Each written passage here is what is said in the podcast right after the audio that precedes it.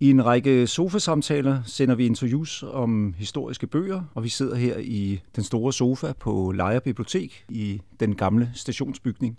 Nysgerrige lyttere kan komme forbi den første tirsdag i hver måned og være med til at stille spørgsmål og, og høre interviewet. Og i dag der skal vi tale om bogen De Asociale, og vi vil starte med at sige velkommen til en af forfatterne, nemlig Tim Panduro. Velkommen til. Mange tak.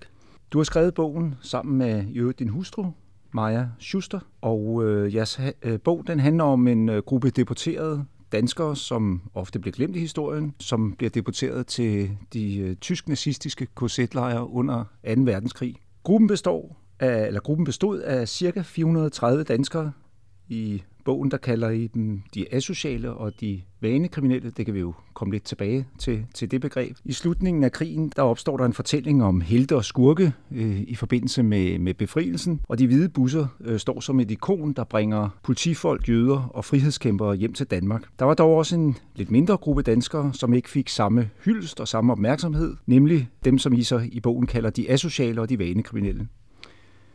Det skal vi snakke lidt mere om, men til at starte med kunne jeg godt tænke mig at høre, hvorfor har du egentlig, eller hvorfor har I egentlig skrevet bogen? Hvad fik jeg til at skrive bogen? Jamen, øh, faktisk øh, startede det med det her tilfælde. Jeg, jeg har altid været øh, historisk interesseret, øh, og øh, arbejdet op i Hillerød på en lokalavis på det tidspunkt. Og der lavede en artikelserie fra, fra byens kirkegård. Øhm, og øh, en af de, øh, de, de øh, grave, jeg støttede på, jeg, jeg, det, et, er egentlig et meget simpelt koncept. Jeg tog en ny øh, grav hver, øh, hver uge, og så øh, krattede jeg lidt i jorden og skrev historien om de mennesker, der, der, der, der gemte sig i den. Øhm, en af de grave, jeg stødte på, det var fra en Herlof Andersen, der var omkommet i Nøgengamme. Og, øh, og jeg kunne ikke finde nogen oplysning om ham, og, og enhver, der har beskæftiget sig bare lidt med historie, ved, at besættelsestiden den er enormt velbeskrevet alle steder. Men jeg gik om med en, en, en, en jagt på ham her, Herluf, og fandt ud af, at han var deporteret som asocial. Og jeg synes, jeg mente, jeg, jeg mente jo, at jeg vidste en pokkers masse om besættelsestiden, øh, men jeg havde aldrig, aldrig hørt om de her, øh, de her såkaldte asociale. Og øh, så øh, besluttede jeg mig for, at, øh, at det skulle man gøre noget ved, ved og ved. Introducerede det for min øh, kone, min daværende kæreste, øh, Maja, og, øh, og øh, vi blev så enige om, at, at vi skulle øh, se, om vi ikke kunne få skrevet en bog om det her emne. Man kan sige, at i det daglige, der er du jo journalist yep. og arbejder som freelance journalist. Ja, det gør jeg i dag, ja. Øhm, det er din journalistiske nysgerrighed, der simpelthen gjorde, at øh, du tænkte, her må jeg finde ud af, hvad, hvem den Herlof Andersen er. Ja, i, øh, i første omgang var det, var det, var det det, der, der, der drev mig. Øhm. Og hvordan så med, med at opdrive øh, historien omkring de asociale? Altså, hvordan, hvordan foregik det arbejde? Jamen, det helt grundlæggende arbejde, det, øh, det foregik ved, at øh, altså, til, til den første artikel, jeg kom til at skrive om Herluf her, øh, den, øh, det foregik ved at ringe til øh, Frøslevlejrens museum og til Frihedsmuseet, øh, prøvede at slå ham op i nogle forskellige, øh, nogle forskellige bøger, ringede til Nøgengamlejren øh, nede ved Hamburg, og øh, hvor jeg på mit elendige, elendige tysk fik hakket og stammet mig igennem øh, mine spørgsmål, indtil manden en anden fortalte, at han, han forstod dansk udmærket. Øhm, og altså, der fik jeg stykket en artikel sammen, som hovedsageligt handlede om, at man vidste godt nok ikke særlig meget om den her fangegruppe.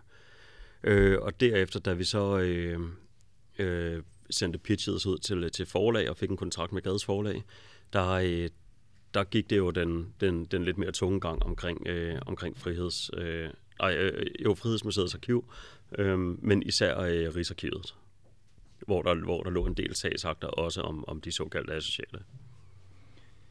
Men det må alligevel have været lidt et puslespil at skulle ligge brækkerne omkring det, og det var det af arbejde at skulle dykke ned i kilderne, når der ikke er noget beskrevet om det i forvejen, kan man sige. Altså, der var, der var beskrevet lidt, men det viser, at, at en del af det var, øh, var det er ikke venligt at kalde det fejlbehæftet.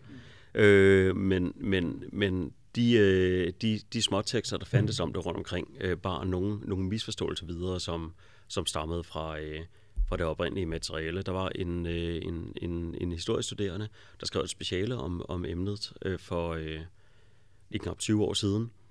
Øhm, og det havde de begrænsninger, der ligger i et speciale, netop at, at, at researchen bliver, bliver begrænset. Øhm, og det betød så, at, at han havde viderebragt nogle, øh, nogle, nogle misforståelser fra de oprindelige kildedokumenter om, om det her emne, blandt andet i forhold til antallet og i forhold til dødeligheden.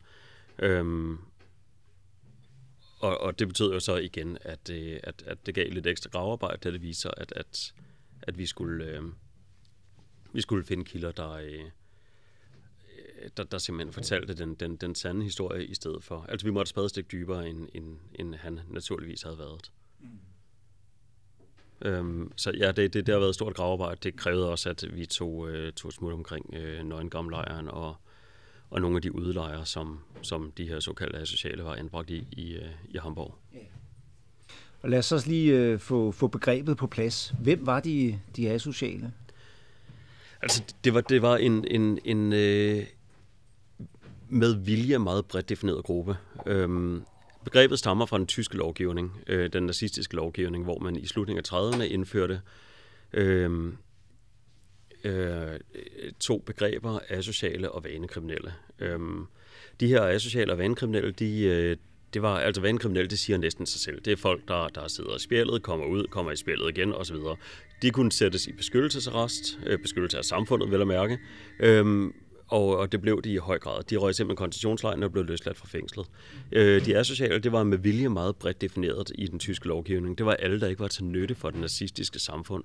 Det kunne være øh, kronisk arbejdsløse, øh, hjemløse, øh, sindssyge, udviklingshemmede, øh, folk, der drak lidt for mange bajer, folk, der havde dommen for alfonseri, øh, dem, det, det typen, der ikke lige kunne gå forbi en cykel uden at tjekke, om den var låst.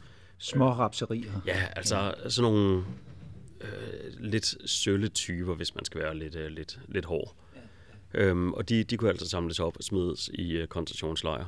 I øh, Danmark der blev begrebet øh, overført i september 1944, fordi øh, tysk politi gik jo ind og arresterede 2.000 af det øh, betjente og reservebetjente fra det danske politi, i håb om, at man ville, øh, ville kunne overbevise resten, om at gå, resten af det danske politi i at gå i nazistisk tjeneste.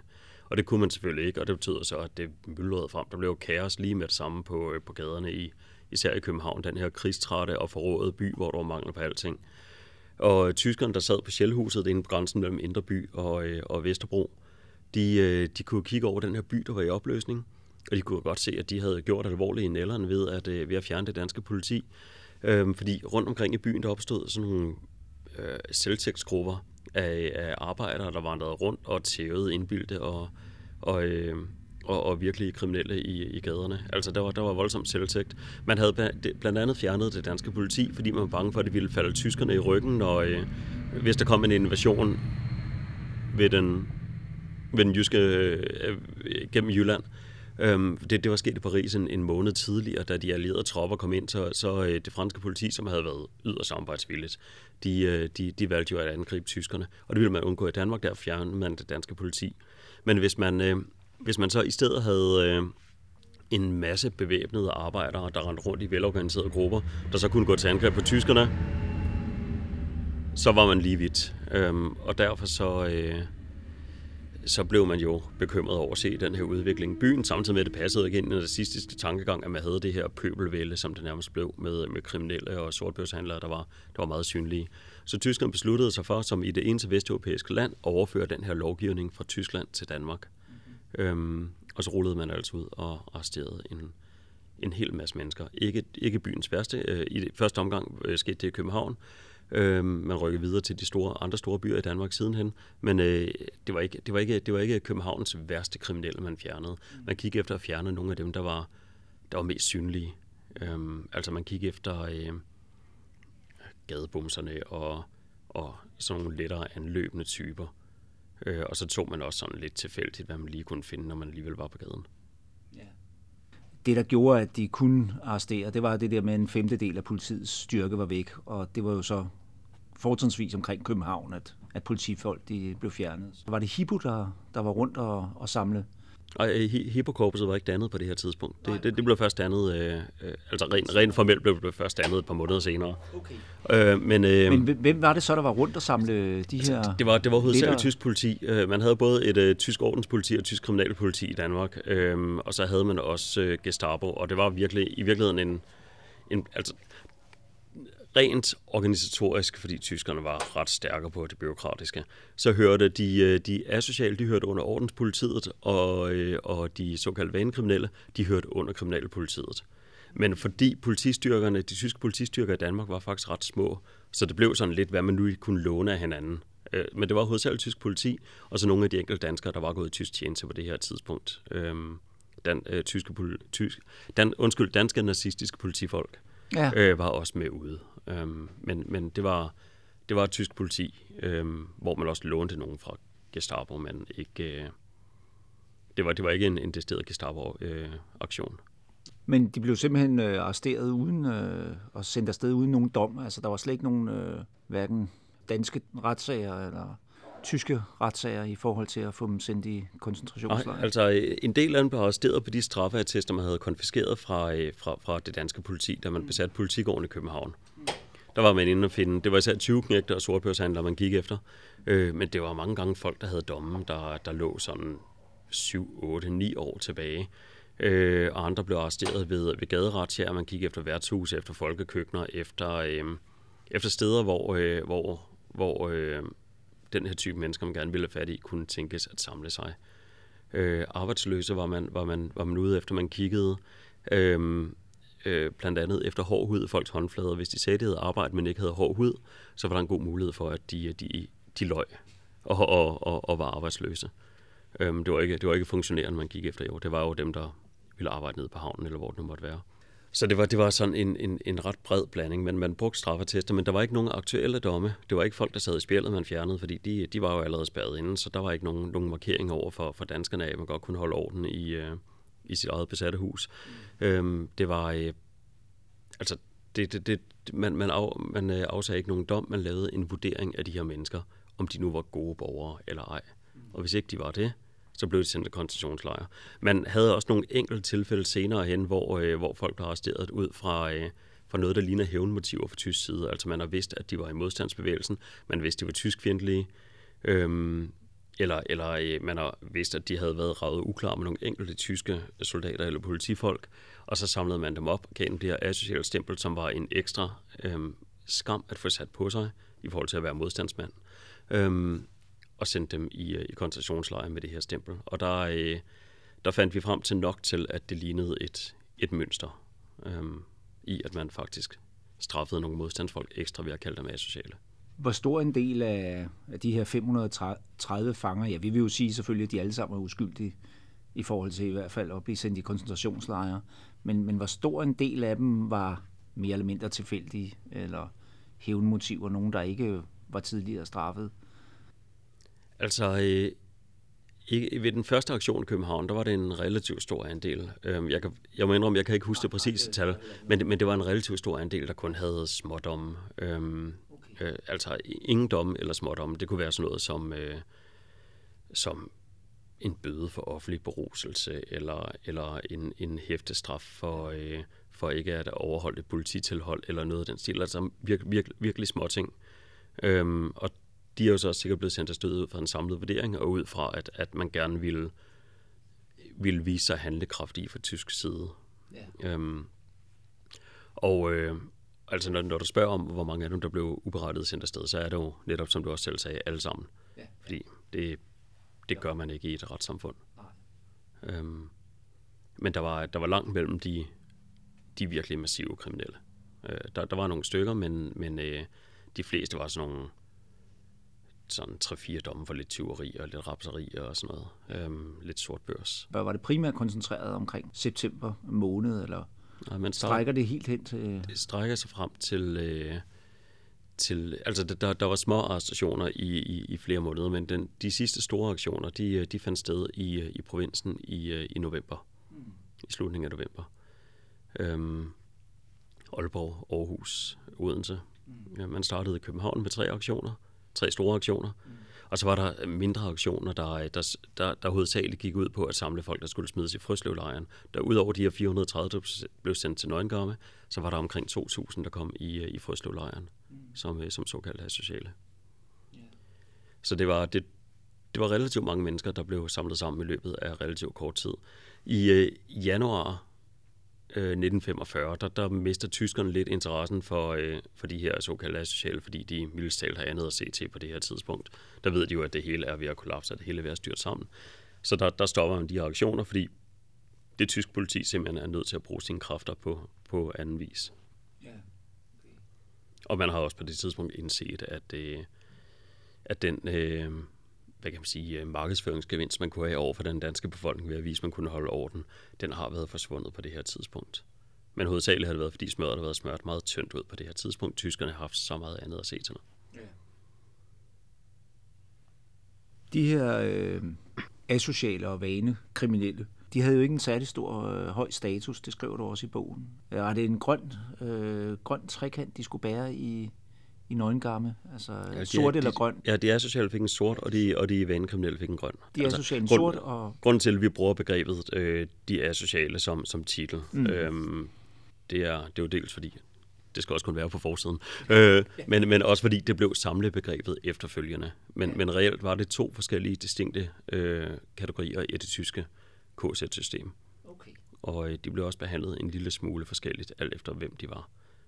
Men, men, men, de, men, men i, i den danske optik, så, så blev de øh, set som en kategori, også, også, af, øh, også af deres danske medfanger. Okay. Og ikke særlig øh, velset? Ikke særlig velset. Hvordan viser det sig i Nøgenkampen for eksempel? Jamen det viser sig i, øh, i, i øh, fangelitteraturen. Det er, jo, det er jo hovedsageligt modstandsfolk, der har skrevet det, bøger om deres ophold i koncentrationslejre. Og det er jo især modstandsfolk, der havde berøring med dem, fordi øh, kommunisterne kom andre steder hen, og tyskerne, øh, undskyld, øh, det danske politi, de havnede i øh, Buchenwald-lejren, mm. øh, mens de fleste af sociale, de havnede i, øh, i Nøgengamme-systemet.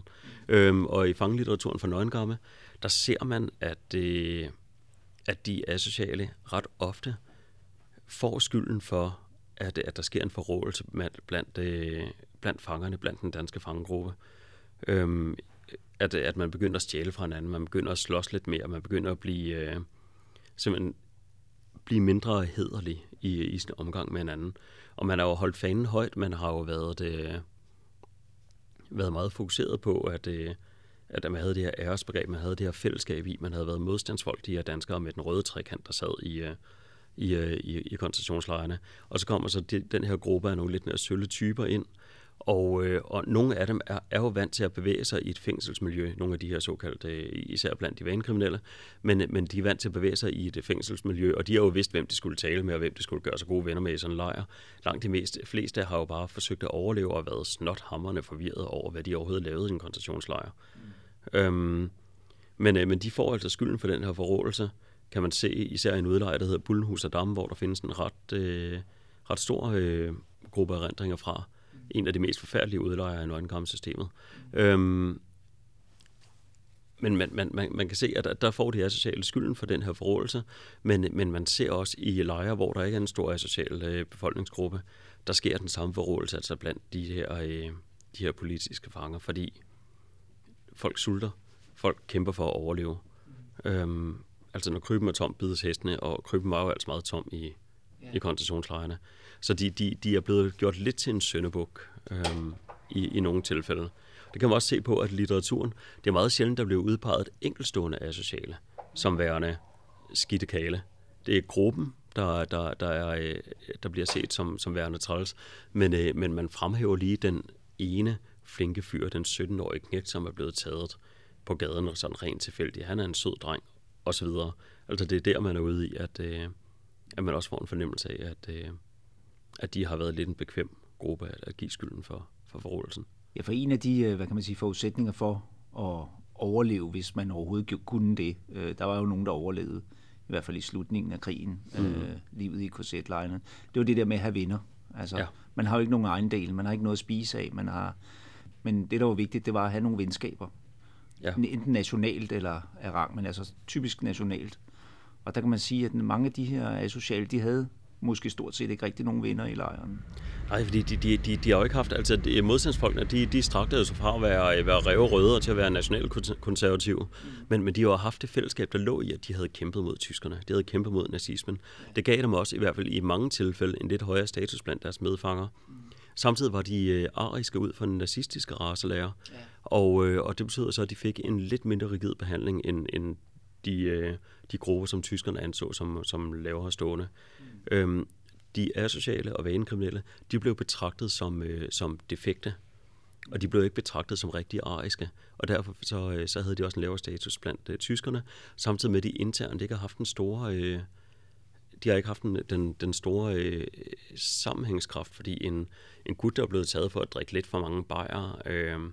på værtshus lidt for tit, han føler ikke nødvendigvis, at noget til fælles med ham, den, øh, den rapplen sindssyge over hjørnet, der til gengæld ikke føler, at han noget til fælles med ham, der har siddet spjældet længere tid af sit voksenliv, end han har været i friheden. Øh, der har simpelthen ikke været en, en, en intern gruppefornemmelse hos dem. Ja. Øhm, og så har mange af dem, øh, de, de, havde en ret, de fik jo en ret høj øh, dødelighed, de her, de her sociale. Øhm, den højeste blandt nogle danske fangegrupper. Og rigtig mange af dem, de, øh, de har jo også været det, som, som man i forsikringsbranchen jo vil kalde dårlige liv. De har drukket for mange bajer, de har øh, kommet fra alt dårlig ernæringstilstand fra starten af, de har... Øh, de har øh, haft, øh, en del af dem har sandsynligvis også haft øh, tuberkulose eller andre sygdomme, der, der kommer fra, fra dårlige boligforhold. Øhm, ja. Altså, så, så de har som udgangspunkt ikke haft, haft de bedste vilkår for at overleve, og de bliver endnu dårligere af, at deres medfanger ikke, ikke nødvendigvis tog særlig godt mod dem, og at nazisterne behandlede dem ringere, end, end man behandlede en del andre fangegrupper. Hvor mange af de her 430 øh, danskere overlevede kan du huske noget tal på det? Altså, øh, eller bare sådan ja, jeg, sidder, jeg, sidder, jeg sidder lige og prøver at trække fra i hovedet her. Ja. øh, omkring 290 overlevede. Okay. Øhm, og det giver jo en, en ret høj dødelighed. Det er jo en fem, 25 procent af de, af de asociale øh, omkom sådan ja. i det lag. Ja. Øhm, og, de, og de tegner sig jo også for... Øh, ej, slutter, slutter, øh, de, de tegner sig fra, for, for næsten 25 procent af, af de danskere, der, der, der omkom koncentrationslejrene, på trods af, at de kun udgør 8% af den samlede danske fangegruppe i, uh, i KZ-lejrene. Okay. Og, og det, det, det, det svingede meget fra deportation til deportation. Den første gruppe, der blev sendt afsted fra København, og de første godt 160, der blev sendt afsted der, der var det lige under halvdelen, der, der døde. Og det er en, det er en ekstrem dødelighed øhm, for, for, øh, for, for en dansk fangegruppe. Ja. For vi skal jo lige understrege også over for de lyttere, øh, som sådan, øh, måske ikke har læst så meget om koncentrationslejre, at øh, Nøgengamme var ikke en udryddelseslejr. Det var ja. primært en, en arbejdslejr, men forholdene var jo så dårlige, at dårlig kost og dårlig hygiejne, at, at mange døde, og mange arbejdede jo i Ja. Altså, samlet set var det omkring 10 procent i de danskere, der blev sendt i koncentrationslejre, der døde. Ja. Øhm, og det svingede også meget fra lejr til lejr. Nøgengamme var en af de slemme, en af de virkelig slemme i forhold til, øh, til øh, Buchenwald for eksempel. Altså, i, når, når man ser det med danske øjne. Når man ser det med andre, andre nation, nationens fangegrupper, så, så, øh, så var det lidt anderledes. Men, men for de danske fangegrupper var det, øh, var det en af de virkelig slemme lejre. Hvordan så efter øh, krigen, hvordan øh, var deres øh, sociale status der? Altså, øh, som jeg indledte med at sige, så var der jo mange af de her hvide busser, der, der fragtede politifolk og modstandsfolk hjem, og de blev hyldet som helte i den der befrielsesrus, der var lige efter øh, den 4. 5. maj. Øh, men hvad med de asociale og øh, vanekriminelle? Talte man overhovedet om dem, eller var det sådan en gruppe, der blev helt glemt? Og... Man, man, man talte en smule om dem. Jeg skal lige sige, at en del af dem, på trods af det her høje døds, dødstal, øh, eller dødstal, det høje dødstal er faktisk på trods af, at, at en del af dem blev hjemført før tid. Nå, okay. Øhm, de, blev, de, blev, de blev simpelthen løsladt af, af tyskerne, som satte sig for at undersøge, om man nu også havde sendt dem berettiget afsted. Og, og, og grunden til at fortælle nu, det er, at det, det, det bliver en ret væsentlig pointe sidenhen. Øhm, men omkring øh, godt, godt, godt 100 bliver, bliver faktisk løsladt før tid. Eller beordret løsladt. Nogle af dem når at dø, før de kommer hjem. Men, øh, men, men det til trods, så bliver dødstallet altså så højt her. Øhm, og dem, der bliver løsladt, det er hovedsageligt dem, som tyskerne heller ikke selv ved nærmere eftertanke synes kan betegnes som asociale eller vanekriminelle. Øhm, det er sådan skyd først og spørg bagefter politik, men man havde faktisk i, øhm, i, i øh, det tyske politihovedkvarter i Danmark, der havde man øh, en, en, en øh, Karl Seckenser, der var leder af det tyske kriminalpoliti, som var relativt samvittighedsfuld inden for sit eget, vel at mærke meget onde system, men han, han, var, han var samvittighedsfuld om, at at øh, godt nok var nazistisk lovgivning, men den skulle altså også holdes. Så han sad og, og fik fanget hjemført i samarbejde med Dansk Udenrigsministerium. Øhm, og, øh, og det bliver væsentligt sidenhen. Men, øh, men altså, øh, da, da de her fanger kommer hjem, der har man allerede forberedt sig fra, øh, fra den side øh, øh, på, hvordan de skal modtages. Og det er ikke en god modtagelse, der venter dem. Øh, en gruppe modstandsfolk, jurister tilknyttet modstandsbevægelsen, har før, før befrielsen i forårsmånederne 45, der har de lavet et, øh, et lovforslag, øh, eller udkast til lovforslag selvfølgelig. Det kommer jo ikke op at vinde, fordi vi ikke er nogen regering, og modstandsbevægelsen jo ikke var i stand til at, at gøre noget officielt. Men øh, de laver et udkast til lovforslag om erstatning til dem, der er blevet sendt i koncentrationslejre blandt andet. De asociale bliver nævnt, øh, og underforstået også de vanekriminelle, de bliver nævnt som en gruppe, der som udgangspunkt ikke skal have erstatning, men som må henvises til social hjælp, hvis, øh, hvis, hvis det er nødvendigt. Og det samme gælder for pårørende til de, øh, de øh, asociale, der er omkommet i lejrene. De må også bare søge socialhjælp og kan ikke få erstatning. Øhm, og det her lovforslag, det bliver altså vedtaget i, øh, i Folketinget, da Danmark er der og blevet frit, med en del ændringer, men de asociale bliver ikke nævnt i forhandlingerne i hverken Landstinget eller Folketinget, og, øh, og de bliver kun nævnt i, i forbifarten i, øh, i, i lovens øh, øh, mere for, øh, uddybende tekster. Mm. Der, der bliver det nævnt som gruppe, der ikke skal have erstatning som udgangspunkt. Øhm, så, så lovgivningsmæssigt har man altså lagt sig fast på, at, øh, at, at det er en, en gruppe, der ikke rigtig fortjener øh, en særlig omsorg. Og noget af det skyldes, at, øh, at man et stykke hen ad vejen har, har, øh, har købt tyskernes forklaring om, at man har gjort det for at rydde op i Danmark, at man har fjernet sortbørsfolk, øh, som har været med til at gøre livet surt for danskerne. Øh, det, er, det, det, er, det er en del af forklaringen. Øh, men en del kan også ligge i den opfattelse, historieopfattelse, man allerede på det her tidspunkt gerne vil have. Man vil gerne have en, en man skal jo Danmark til at køre videre bagefter, og det kan vi ikke gøre med den der ærligt talt lidt blakkede besættelsestidshistorie, vi havde med samarbejdspolitik og, og den slags. Så, så, så man er jo nødt til at have en skarp fortælling om de gode og de onde. Altså det, det er i hvert fald øh, vores tese øh, i, øh, i bogen, og den er, den er jo virkelig svær at, øh, at, at dokumentere 100%, men, men det virker klart som om, man har et mål om, at vi skal fortælle historien om det kæmpende Danmark. Øh, om det så er bare, at man arbejdede langsomt på fabrikkerne, hældt sukker i øh, de der bunkers over ved vestkysten, som nu er et helvede at fjerne, så det har ikke virket særlig godt, det her sukker. At man gik algang og sang alsang, og i Sønderjylland lavede de kaffebord mod tyskerne, og det har de nok været bange for, de her tyske soldater. En hver, der smagte de her fedt, kan jeg ved i hvert fald, at, øh, at det ikke er en, en god ting. Men, men, men, men, men man vil gerne have den fortælling, og så med regeringen, der samtidig forsøgte at styre os bedst muligt igennem, indtil den også fik nok at kigge af. Altså en heldig fortælling, og så på den anden side, så har man haft skurkene. Der har man haft de der, de der øh, tosser, som jo bare blev opfattelsen, der gik i tysk tjeneste, tosserne og de onde. Ja. Øh, og så har der ikke rigtig, rigtig været plads til de her gråzone eksistenser, øh, Tysklandsarbejderne, som, som, som blev gjort lidt til en, en, en løjerlig, diffus, lidt offeragtig gruppe, og så øh, altså de asociale her, som ret hurtigt blev øh, forsvandt fra historien. De har, altså så, så øh, og, og der lå dels det her i lovgivningen, der gjorde, at de, øh, de forsvandt fra historien, dels at de ikke fik øh, så meget taletid øh, i, i, i pressen. Øh, der, der var nogen, der, der blev interviewet, og så dels at de jo ikke havde et samlet organ som modstandsbefolkning, som som politiet, som øh, i mindre grad jøderne, fordi de holdt meget lav profil øh, lige efter befrielsen, og det kan man jo godt forstå. Øhm, men, men, øh, men, men de andre fangegrupper, de har været bedre til at, at tale med en samlet stemme. Og her stod de associeret som et samme problem, som de har stået med koncentrationslejrene, at det ikke var en særlig homogen gruppe. Nej. Øhm, og en del af dem, der kom hjem, sandsynligvis heller ikke har øh, stadigvæk har haft en klar fornemmelse af, hvorfor de blev sendt afsted. Mm. De har simpelthen ikke vidst, hvorfor de var i koncentrationslejre. Nej, der er vel også nogle af, fra den gruppe, som simpelthen ikke har haft det der mentale overskud til at gå ud og fortælle deres lidelseshistorie efterfølgende, som det er nogen, der. nogen fra modstandsbevægelsen i hvert fald gjorde. Ikke? Jo, det er der. Øhm, det, det, det, det har der nemlig. Altså det, det, det er klart, det har været folk, der i forvejen har været ressourcesvage. Ja. Og de er jo ikke blevet stærkere af at være koncentrationslejre.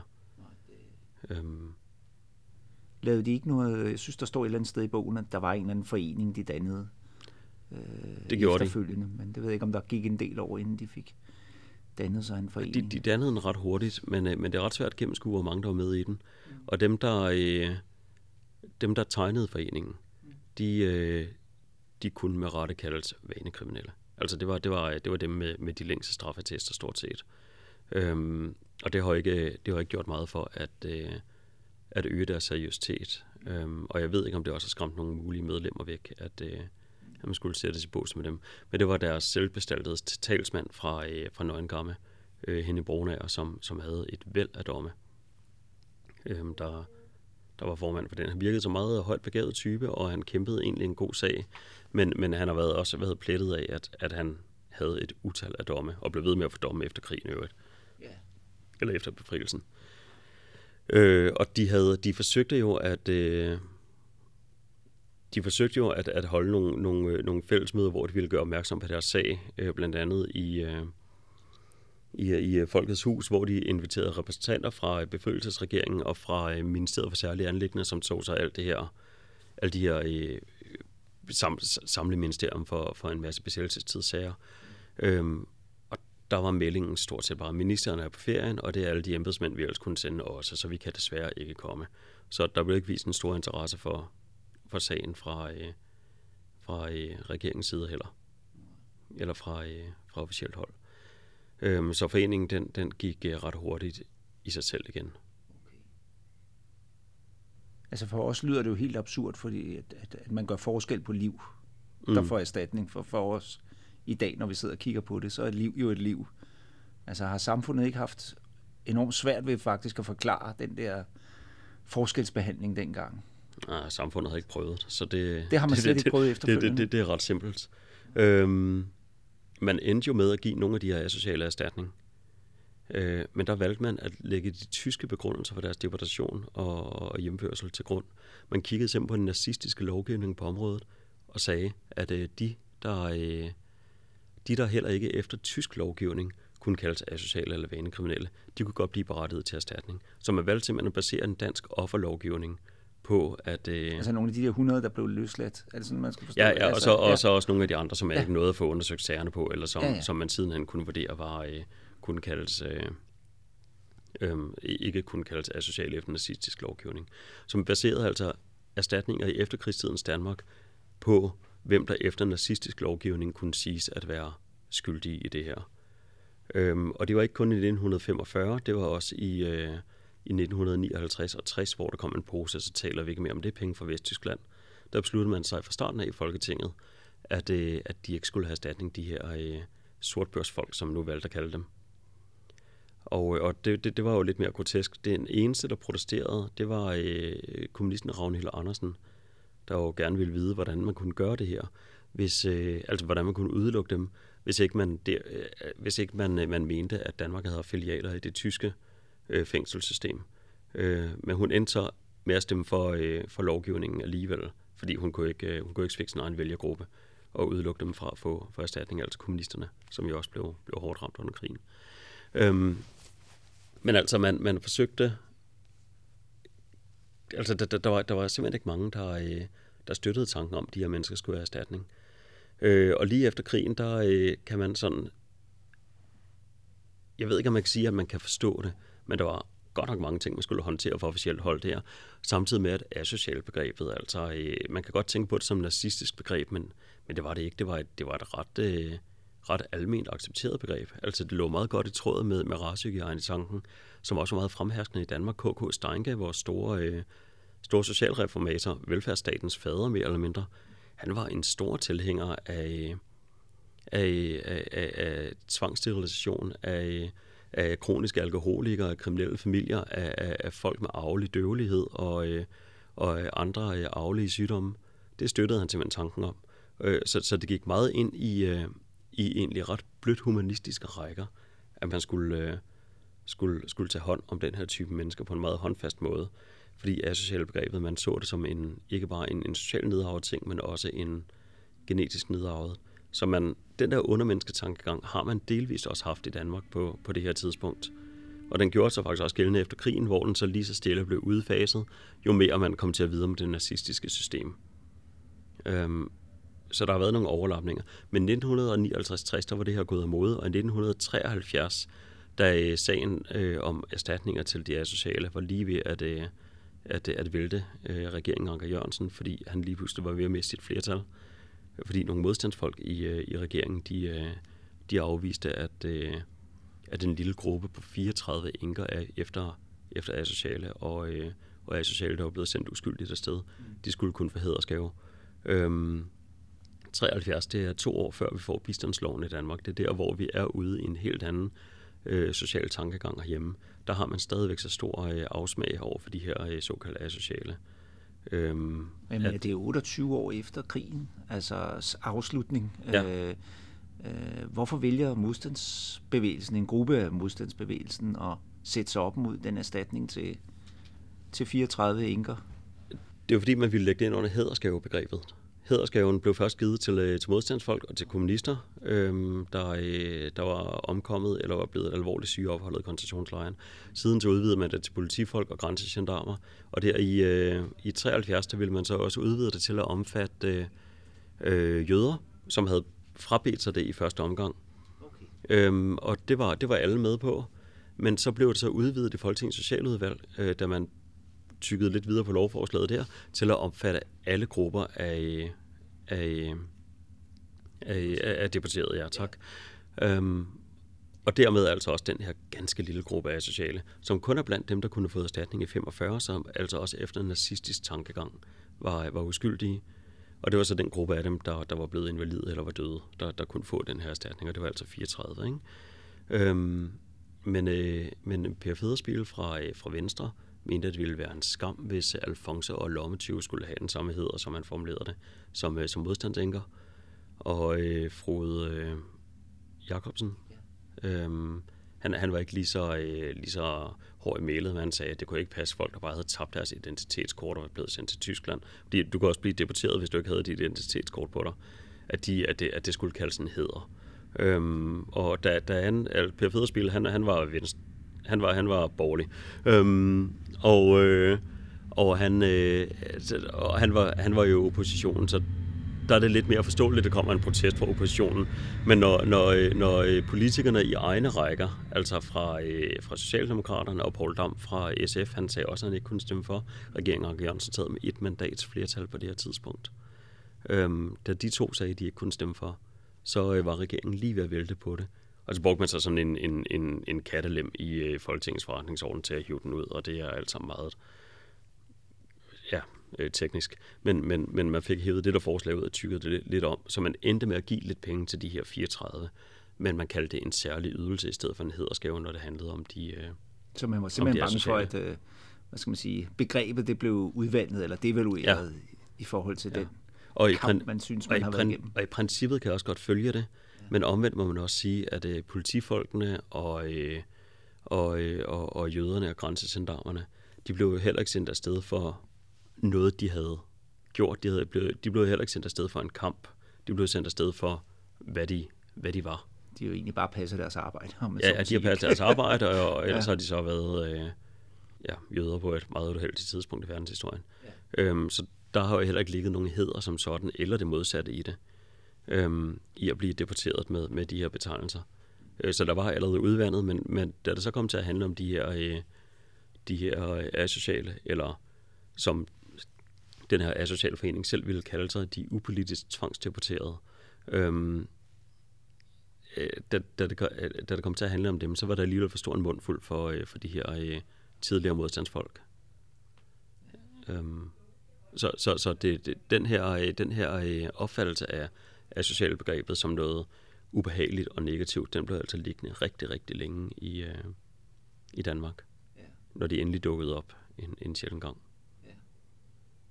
Og vi mærkede det også, når vi talte med, med, med pårørende at, øh, til, øh, til de her deporterede, at, at rigtig mange af dem kendte ikke begrebet, og de vidste ikke rigtig, hvorfor deres far eller bedstefar var blevet sendt afsted, men men de fornemmede, at det ikke var noget med modstandskampen. Var der overhovedet nogle beretninger efter? Øh, lå der nogle beretninger, som du havde lejlighed til at dykke ned i, eller er det primært modstandsfolkenes fortællinger fra lejrene, du kunne bruge som kildemateriale? Altså det, det umiddelbare kildemateriale, det var øh, modstandsfolkenes beretninger. Mm. Øh, vi fandt i, øh, i Frihedsmuseets arkiv, det var, øh, det var inden, inden det brændte, ja. øhm, der, øh, men arkivet overlevede jo heldigvis, men øh, der, fandt vi, øh, der fandt vi nogle enkelte beretninger, som var blevet lagt, øh, ja, som, som var blevet arkiveret, øh, men ganske, ganske få.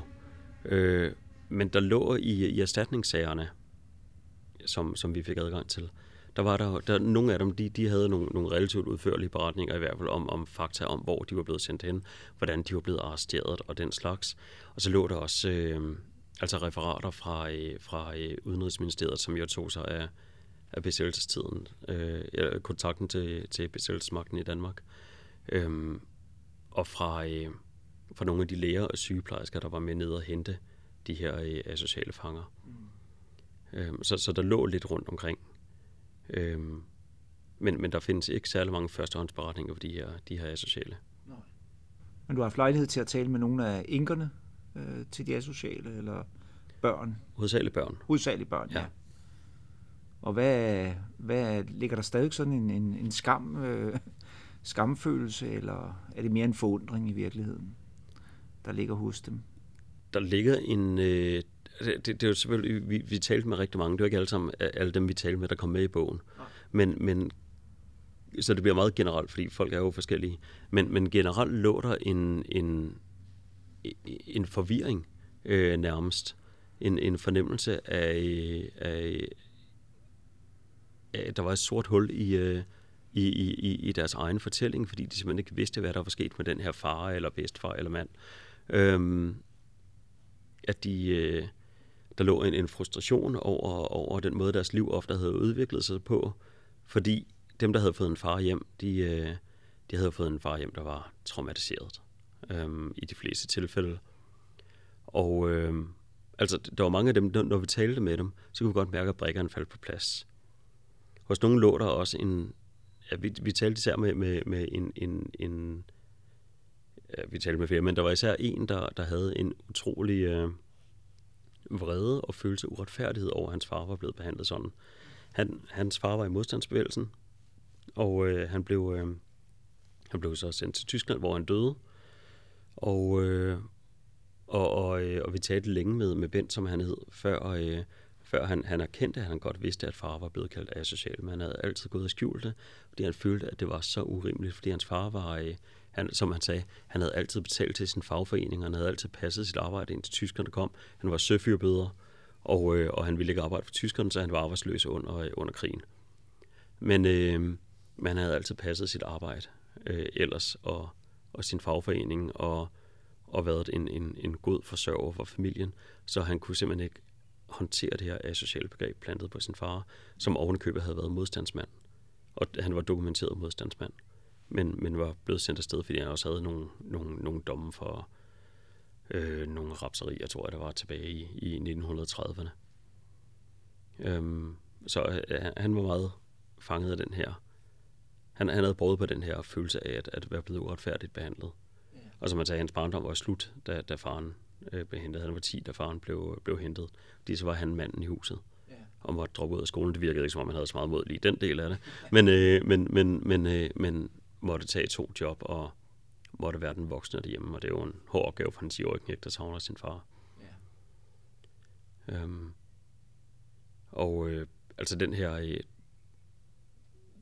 der var en af de her, øh, de her øh, modstandsfolk, der blev kaldt af sociale og sendt afsted, øh, og som også havde en straffatest, som, som passede til, at han godt kunne kaldes asocial efter den tyske øh, nazistiske lovgivning, men, øh, men som faktisk nåede at få tildelt hædersgave efter, lige efter befrielsen fordi han havde været modstandsmand. Men den her hæderskab blev så trukket tilbage, fordi man fandt ud af, at han var blevet sendt afsted som asocial. Og det var, det var jo også et, et ekstra slag for den her familie, som, øh, som vi talte med, som jo havde den der øh, følelse af, at, at, at, at far sådan meget konkret var blevet ringet og bedømt, fordi han havde fået det her stempel på sig. Øhm, men de pårørende, de, øh, det har virket som om mange af dem har savnet en fortælling og har savnet ideen om, hvad det her egentlig var for noget, og, og øh, hvorfor de mistede deres far, enten fuldstændig eller, eller på den måde, som man, som man mister, hvis man får en, en ustabil far hjem. Vi har jo også øh, nogle øh, lyttere siddende her. Jeg ved ikke, om, øh, om der er nogen af jer, der vil, vil spørge om noget. Ja, jeg, jeg synes, det er et super spændende øh, projekt, og øh, jeg får også lyst til at læse bogen. Øhm, og så er der nogle spørg- spørgsmål, der, der, der, der sådan opstår, øh, hos mig i hvert fald. Øh, og det var, øh, der, der er nogen, der er kommet med nogle øh, teorier om, at, øh, at der er noget, at den, noget af den øh, tænkning, der lå omkring øh, nazismen, omkring øh, verdensherredømmet og øh, magten over Europa, at de faktisk er øh, øh, tænkt lidt videre ind i EU-projektet senere hen. Om det er en lidt for vildflyvende øh, teori, det skal jeg ikke kunne sige. Øh, der er i hvert fald nogen, der mener, at der, der er nogle forbindelser. Øh, kunne, man, kunne man forestille sig lidt det samme begrebet asociale? Også at er, er lidt øh, noget af, af den samme forståelse, man har af, af, af, folk, øh, af, af folk, der øh, lever uden for samfundet eller er kriminelle i dag. Altså, Hvis du forstår min, øh, mit resonemang, øh, så, er, så tænker jeg, at begrebet asociale, det kunne man måske lige så godt bruge om, øh, om nogle udstødelsesmekanismer også i dag, af folk, der er kriminelle eller, øh, eller lever på kanten af samfundet. Altså... Og, og, og, og fængsel, hende der fængselssystem, øh, hvor man bliver... Øh, ja, det seneste er vel, at man bliver kørt ud på en øde ø i dag, ikke? Øh, hvis man har en bestemt øh, hudfarve eller, eller og en adfærd, bestemt adfærd. Øh, er, er der nogle forbindelser til, til noget, nogle nazistiske tanker der? Øh, hvis jeg lige hurtigt må starte med EU-tingen, så, øh, så det, det, at der er noget fælles rent praktisk øh, omkring øh, det EU-system, vi har i dag, og så nogle af de her øh, øh nazistiske tanker om, om, om, om et forenet Europa. Øh, det er... Øh, altså at, at, at sige, at, at det ene er en videreførsel af det andet, det, det er øh, efter min bedste overbevisning, kan jeg ikke formulere det mildere end at sige, at det er noget fis. Altså, øh, det er... Øh, det vil svare til at sige, at det ved motorvej i Danmark, det er en del af et kryptonazistisk produkt, øh, pro, øh, øh, er en kryptonazistisk tankegang, bare fordi vi, øh, vi synes, at, at det var en meget god idé, at man kunne gøre det stærkere øh, gennem landskabet. Så øh, der, der, der er vi ude i, øh, i sammensværgelsesland. Øhm.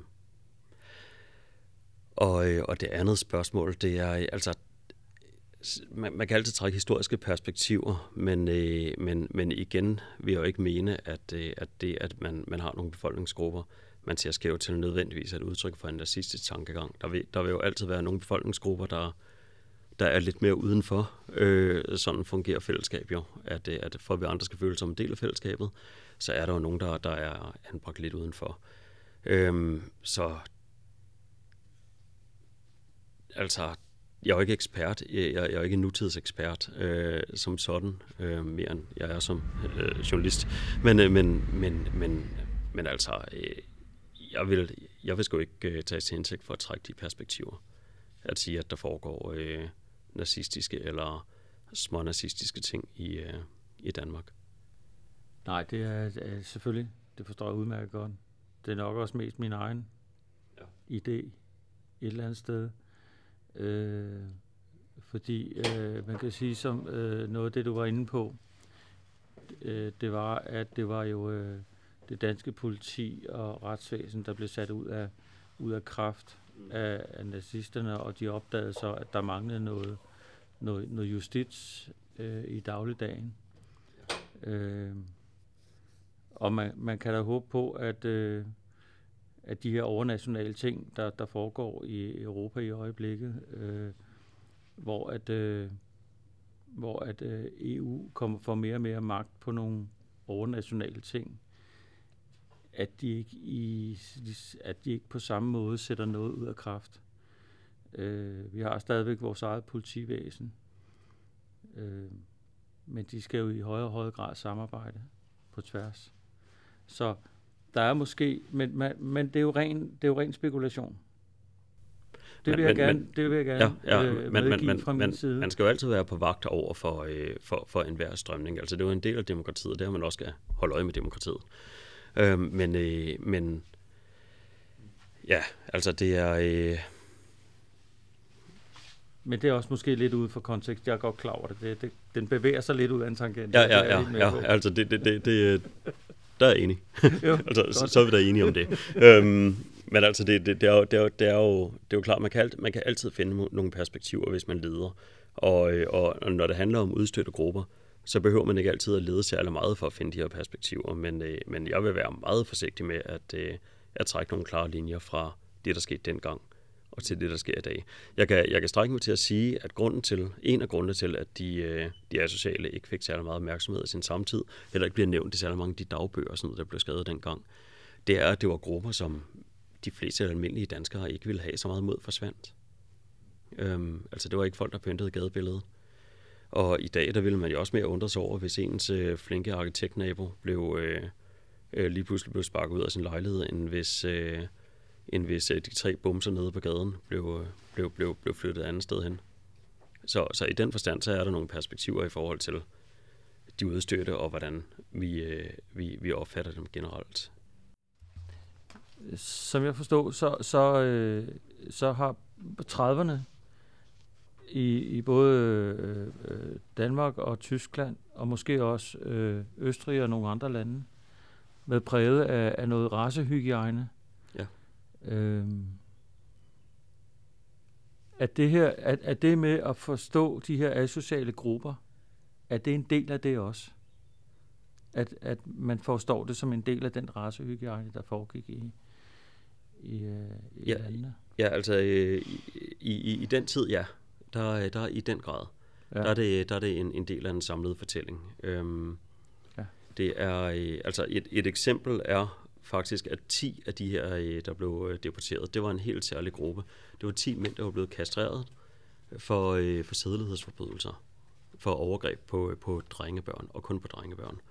Øh, og kastrationen, den, den, var, den var sket for at fjerne deres, øh, deres drifter selvfølgelig, så de Ja. kunne blive løsladt fra hovedsageligt forvaringsdomme. Mm. Øhm, og det var også en... Øh, altså, når vi taler racehygiejne i, i Danmark, så taler vi jo ikke... Øh, altså, der taler vi ikke øh, jøder eller, eller afrikanere eller den slags. Så taler vi nærmere en slags social hygiejne. Øh, at fjerne uønskede elementer fra, fra folkemassen. Ja. Øhm, eller kurere, øh, kurere homoseksualitet, for eksempel. Ja. Og som man jo altså mente, man, man så blandt andet kunne gøre med, med kastration. Øh, dengang var fornemmelsen af, hvad homoseksualitet og hvad øh, pædofili rettet mod drenge, den var sådan lidt, øh, lidt mere flydende. Øhm, og nogle af de her, øh, de her tydeligt pædofile her, det bliver omtalt som homoseksuelle i Retslægerådets øh, skrifter, selvom mm. om de altså har begået overgreb mod, mod mindreårige drenge. Mm. Men, øh, men den her gruppe på 10 kastrerede, de bliver sendt i koncentrationslejre, og lederen af Retslægerådet, som også er, øh, er ham, der har stået for, øh, for kastrationen, fordi han, han øh, Knud Sand, en stor øh, dansk forsker inden for området, meget anerkendt inden for området i sin samtid, han er altså leder af Retslægerådet, han går straks i enorm kamp for at få de her mennesker hjem, fordi de jo er kureret for deres, øh, for deres lidelse, mm. og de er derfor endnu mere uskyldige end alle de andre uskyldige, der er sendt afsted. Og tyskerne er faktisk enige, fordi de kastrerer jo også homoseksuelle for at, øh, for at, øh, at, at, at fjerne deres, øh, deres, hvad man mente var sygelige drifter. Mm. Øhm, og der, der har man så sagen sat på spidsen, at øh, den tyske og den danske holdning til området var, var, øh, var relativt ens. Metoderne, man handlede efter, skal jeg så sige, var generelt meget, meget, meget forskellige, fordi nazisterne var, ja, de var nazister.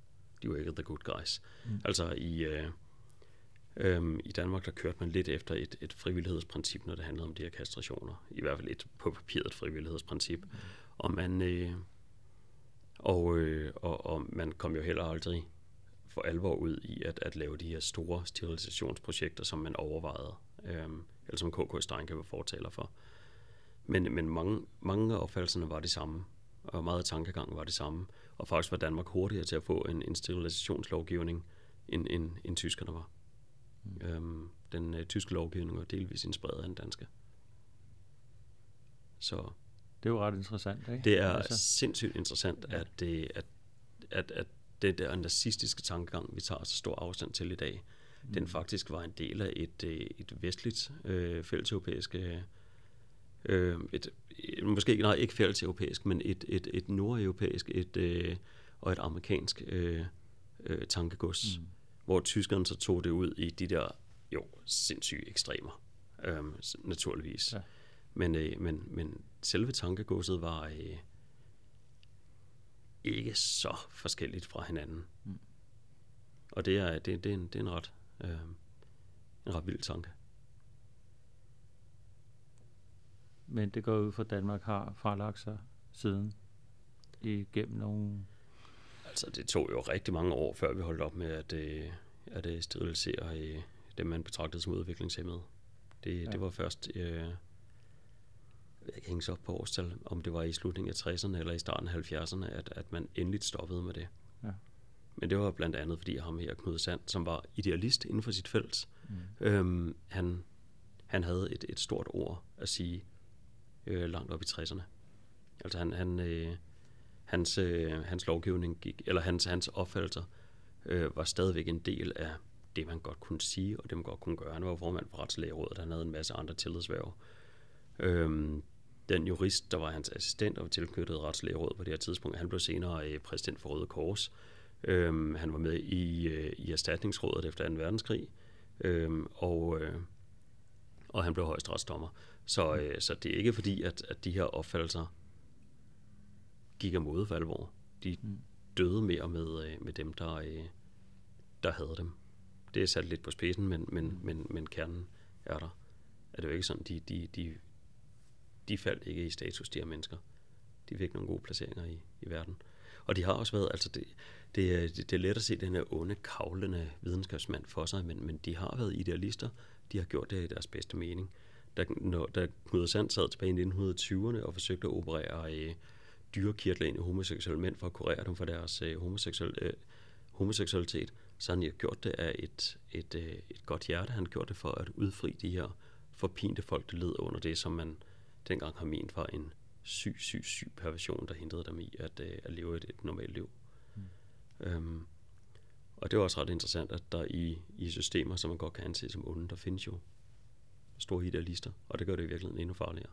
Jeg kunne godt tænke mig at høre nu, den her bog, den, den øh, blev udgivet for en fem år siden, ikke? 2014. Hvordan blev den egentlig modtaget dengang af dem, der interesserer sig for modstandsbevægelsen, politikere og i det hele taget? Altså, vi har ikke hørt fra nogen politikere. Øhm, men, øh, men, men vi har heller ikke forsøgt at opsøge dem, øh, vil jeg så sige. Men, men, men altså generelt sådan, vi er blevet modtaget pænt af øh, modstandsforeningerne. Jeg kan jo ikke sige om modstandsbevægelsen, fordi der, på det tidspunkt var der heller ikke så mange tilbage. Men, øh, men altså, vi, vi er jo blevet inviteret ud og holde foredrag hos Frihedsmuseets venner, og, øh, og, øh, og i, i andre øh, foreninger for modstandsfolk og deres, øh, og deres øh, pårørende. Mm. Øhm, så den er blevet pænt modtaget rundt omkring. Øhm, anmelderen tog også sådan ganske pænt imod den. Øhm, og øh, så, så der, der har ikke været nogen, øh, der har ikke været nogen øh, øh, afstandstagen til den. Nej. Øh, ikke, ikke, ikke som vi har øh, som vi har oplevet i hvert fald. Mm. Øhm, og folk har været øh, interesseret i at stille spørgsmål, og har egentlig også været meget positivt indstillet, når vi har været ude i de her, de her foreninger og, og holde foredrag. Øh, I starten var vi jo faktisk en lille smule nervøse, fordi, øh, fordi den, den, den går jo lidt i rette med, med, med, med en del af modstandsbevægelsen opfattelse, og dele af en bred befolkningsopfattelse bogen. Men, men øh, det hjælper nok også, at vi, vi begge to har en, en, en ret stor respekt for, selvfølgelig for det arbejde, modstandsbevægelsen gjorde. Mm. Øhm, altså det, det hjælper også på det. Det er jo ikke, fordi jeg synes, at alle bare skulle have lagt sig fladt ned. Jeg er enormt taknemmelig for, at, at der var nogen, der, der sørgede for, at vi kom over på sejrherrenes side, i stedet for at være knækket hunden efter, efter krigen. Ja, ja. Øhm, det er, øh, så, så bogen, øh, fortællingen er, er mere skrevet for at, at skabe en, en nuancering af fortælle nogle af de gråzoner, som, som har været ret usynlige. Og det, det tror jeg, de fleste har, øh, har forstået, når vi er ude og holde foredrag. Øhm, og når vi sådan generelt har talt om folk, øh, talt om folk, med folk hedder det naturligvis. Øhm, om, øh, om, om bogen og projektet. Så den er blevet øh, pænt og nysgerrigt modtaget. Ja, fordi når, når en eller anden historisk begivenhed skal beskrives, så øh, skal der jo gerne gå et par generationer, inden man virkelig kan sige, hvad der skete, sådan objektivt set. Ikke? Og der er flere og flere ting, der bliver lukket op for 2. verdenskrig, hvor man kan sådan fordomsfrit kigge på det. Nok også fordi øh, de involverede parter er ved at, at være døde, mange af dem, mm. men, men så kan man sådan lidt mere fordomsfrit kigge på det. Og der tænker jeg på, jeres bog, tror du, den rykker lidt ved, ved, ved opfattelsen af, af de asociale? Har I kunne fornemme, at der er sådan, den har rykket lidt? Altså, øh, hos dem, der har læst den, ja, men, øh, men vi er jo ikke lige frem op i Jussi Olsen øh, salgstal her, så... Øh, Endnu. så, øh, så, så, du ved, altså, alt med måde, ikke? Altså, vi, vi håber og tror, den er rykket hos, øh, hos dem, der har læst den, og, øh, og hos de, øh, jeg, jeg tror, vi har holdt over 100 foredrag rundt omkring, øh, hos dem, der har været til de her foredrag. Øh, det, det har vi da en, en fornemmelse af ved foredragen. Det er lidt svært at sige med boglæserne. Men, øh, men altså, den store opfattelse, der, der, er vi ikke, øh, der er vi ikke nået så bredt ud, at, at, at jeg desværre tror, at, at øh, der bliver rejst monumenter for hverken det sociale eller for os. Så, men vi håber da, at, at den i hvert fald har, øh, har været en, en lille brik i, i forståelsen af en, af en ret kompliceret tid. Jeg kunne egentlig også godt tænke mig at høre, hvordan var det i andre lande, der var besat af tyskerne? Altså, var der lignende tilfælde af asociale og vanekriminelle i Holland? Ikke i særlig høj grad i Vesteuropa. Ikke, øh, ikke med, med aktioner på samme måde. Ikke hvad vi har kunnet finde frem til i hvert fald. Og vi ledte grundigt efter det. havde også kontakt til tyske forskere på området, som jo er stort set er de eneste andre, der findes. Øhm, og, øh, og der er ikke rigtig noget. Der var, der var lidt i Østeuropa, men der var, der var mange af de ting, der skete, de var jo så brutale og så tilfældige, at kategorierne faktisk ikke betød helt lige så meget. Nej, det kunne være en hel by. Altså, ja, eller, det ja, kunne ja, være... ja, ja, ja, net, netop ikke. Øh, altså, men, men... Øh, men, men, men ikke rigtigt, men det skyldes jo også, at der, der var ikke andre lande, hvor politiet blev, blev opløst på den måde. Nej. Det, det, det glider bare mere over i øh, under, under, øh, under tysk kontrol. Ja. Altså. Ja. Øhm, men i selve Tyskland, der har, ja, ja, det, har det foregået, Tyskland, der, der, der havde men der er det jo foregået øh, i 30'erne vel, ikke? Altså, jo, der, der, der, foregik, der, der foregik det allerede fra... 33 eller 35? 37, tror jeg. Okay. Jeg ja. mener, at man startede 37 med asociale og 38 med vanekriminelle, men jeg kan, mm. jeg kan altid ikke helt huske nej, det, men det, nej. det kan man jo læse i bogen. Øhm, ja. øh, men men øh, altså, der, der, der, der, gjorde man det, der gjorde man det i høj grad. Og i Tyskland, der stod de faktisk erstatningsmæssigt endnu dårligere, end, end, end de gjorde i Danmark efter 2. verdenskrig. Fordi man dog valgte at give nogen erstatning i, i Danmark. Ja, hvad er årsagen til, at man ikke gav erstatning i Tyskland? Det er også et stykke hen været opfattelsen af dem. Ja. Øh, ganske okay. simpelt. Altså homoseksuelle, der blev interneret i Tyskland, de, de havde også enorme problemer med at få, få erstatning efterfølgende. Okay. Det tog også... Øh, der tør jeg ikke sætte årstal på, fordi det er ikke et område, jeg ved så meget om, men, men, men jeg ved, at det tog øh, øh, årtier før, før man overhovedet fik kigget på dem. Faktisk var der nogen, der blev sat i fængsel, efter de var blevet det, efter, efter, øh, efter nazismen var faldet. Der var de i fængsel, fordi homoseksualitet stadigvæk var ulovlig under visse forhold. Så de, øh, de var ind efter at have været i koncentrationslejre. Ja. Så man har... Øh, altså, Tyskland har også... Øh, det er nok det mindst overraskende, jeg kommer til at sige det, men Tyskland har også nogle lige i lasten. altså. Men det er alligevel overraskende, at øh, det eneste land, de har sådan stort set implementeret tysk lovgivning, det er egentlig Danmark lige på det her område. Ja, altså den blev også gjort gældende i nogle af de, de østeuropæiske områder, ja. men, men igen, der var det jo mere, mere sløret. Øhm, altså, dele af Polen var jo det sted annekteret, ligesom øh, Tjekkiet var. Ja. Og der, der har lovgivningen selvfølgelig gældt på samme måde, som klart. galt i, i, i, altså i, i Riget og Østrig, for den sags skyld. Men i de her besætte, altså de besatte lande, Norge, Belgien... Der var det ikke rigtigt nødvendigt øhm, at, gøre det så organiseret, fordi man jo stadigvæk havde et, et fungerende politi.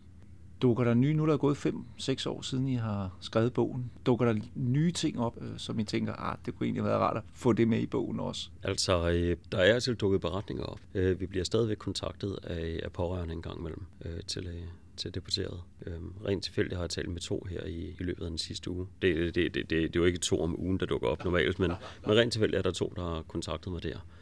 Øh, så i den forstand dukker der noget op. Øhm, og, og de fortæller nogle gange noget, som, som vi tænker godt kunne, kunne have været en god lille ekstra note til, øh, til bogen. Øhm, men jeg synes ikke, vi er jeg synes ikke, vi er ramlet ind i de der kæmpe store, held, heldigvis vil jeg sige, men i de, i de kæmpe store afsløringer, øhm, som, som burde have været med. Øh, der er, øh, jeg ved, der er en, der øh, i hvert fald har siddet og kigget på, hvorvidt danske øh, homoseksuelle var en særlig udsat, øh, udsat gruppe for deportationer. Øhm, og vi mener det ikke. Vi, vi har lavet en, en stikprøvekontrol på, på, på nogle af, at de deporterede på deres øh, erstatningshaver, på deres straffetester, for at se, om der var noget, der kunne antyde det. Og vi mente ikke, at der var evidens for, at man ud over den her lille gruppe kastrerede, havde gået specifikt efter danske homoseksuelle. Men, øh, men, men der, øh, der sidder en, en historiestuderende, og hun må være færdig med at studere nu, men, men der sidder en, en historiker, må hun jo så være, og, og er i gang med at kigge på det. Og det bliver interessant at se, hvad det, øh, øh hvad det ender med, hvis det ender med noget. Altså, jeg skal lige forstå det rigtigt. Øh, er det øh, om øh, danske homoseksuelle? Ja, ja undskyld, ja, om danske homoseksuelle var, var, var særlig udsatte i forhold til homoseksuelle i resten af Europa? Eller Nej, ja, i, i forhold til at blive deporteret til... som, som asociale. Nå, okay. Ja. Øhm, vi har ikke fundet nogen, der fik den der... Øh, og lyserød. Lilla, ja, lilla, ja, undskyld. Ja, var den lille eller lyserød? Det kan jeg ikke huske. Jeg mener, den var lyserød. Ja, ja, ja, ja den, den lyserøde trekant på, på fangedragen. Der har vi ikke fundet nogen danskere, der fik den. Nej. Men, øh, men der er stadigvæk... Øh, øh, og, og vi har heller ikke kunnet med de der stikprøver, vi tog, finde nogen som helst form for evidens for, at, at man gik specifikt efter homoseksuelle. Vi er så ikke i tvivl om, at hvis man fik fat i en, der var homoseksuel, så, øh, så, så er han selvfølgelig røget afsted. Det er klart. Det er, det er, det er der nærmest ingen tvivl om. Nej. Øhm, men øh, men det, det, det, er, det er en af de... Det er den, umiddelbart den eneste ting, jeg kan komme i tanke om, som, som måske kan rykke billedet en lille smule. Og, og jeg tror ikke på, at, øh, at man specifikt kigger efter homoseksuelle grupper i Danmark. Men øh, jeg vil sige tusind tak, fordi du kom og, og fortalte omkring bogen. Det kan være lige, at vi skal til slut fortælle, hvis nu er nogen af lytterne kunne, kunne tænke sig at, at købe bogen. Hvad, hvad gør man så? Ja, hvad gør man så? Fordi den er udgået fra forladet jo, men, øh, men vi har en dynge liggende derhjemme. Ja, man kan google Tim Panduro, eller man kan sende mig en mail på tim timpanduro.dk og så tager vi den derfra. Jamen tusind tak, fordi du kom forbi. Jamen ja, selv tak. Lejer stationsbygning, og vi skal også lige forklare lytterne, at når man engang imellem kan, under de her sofasamtaler, kan høre nogle tog køre forbi, så er det jo fordi, at vi laver dem kl. 17, så det er jo lige midt i, i myldretiden. Men uh, tak fordi du kom forbi. Jamen mange tak.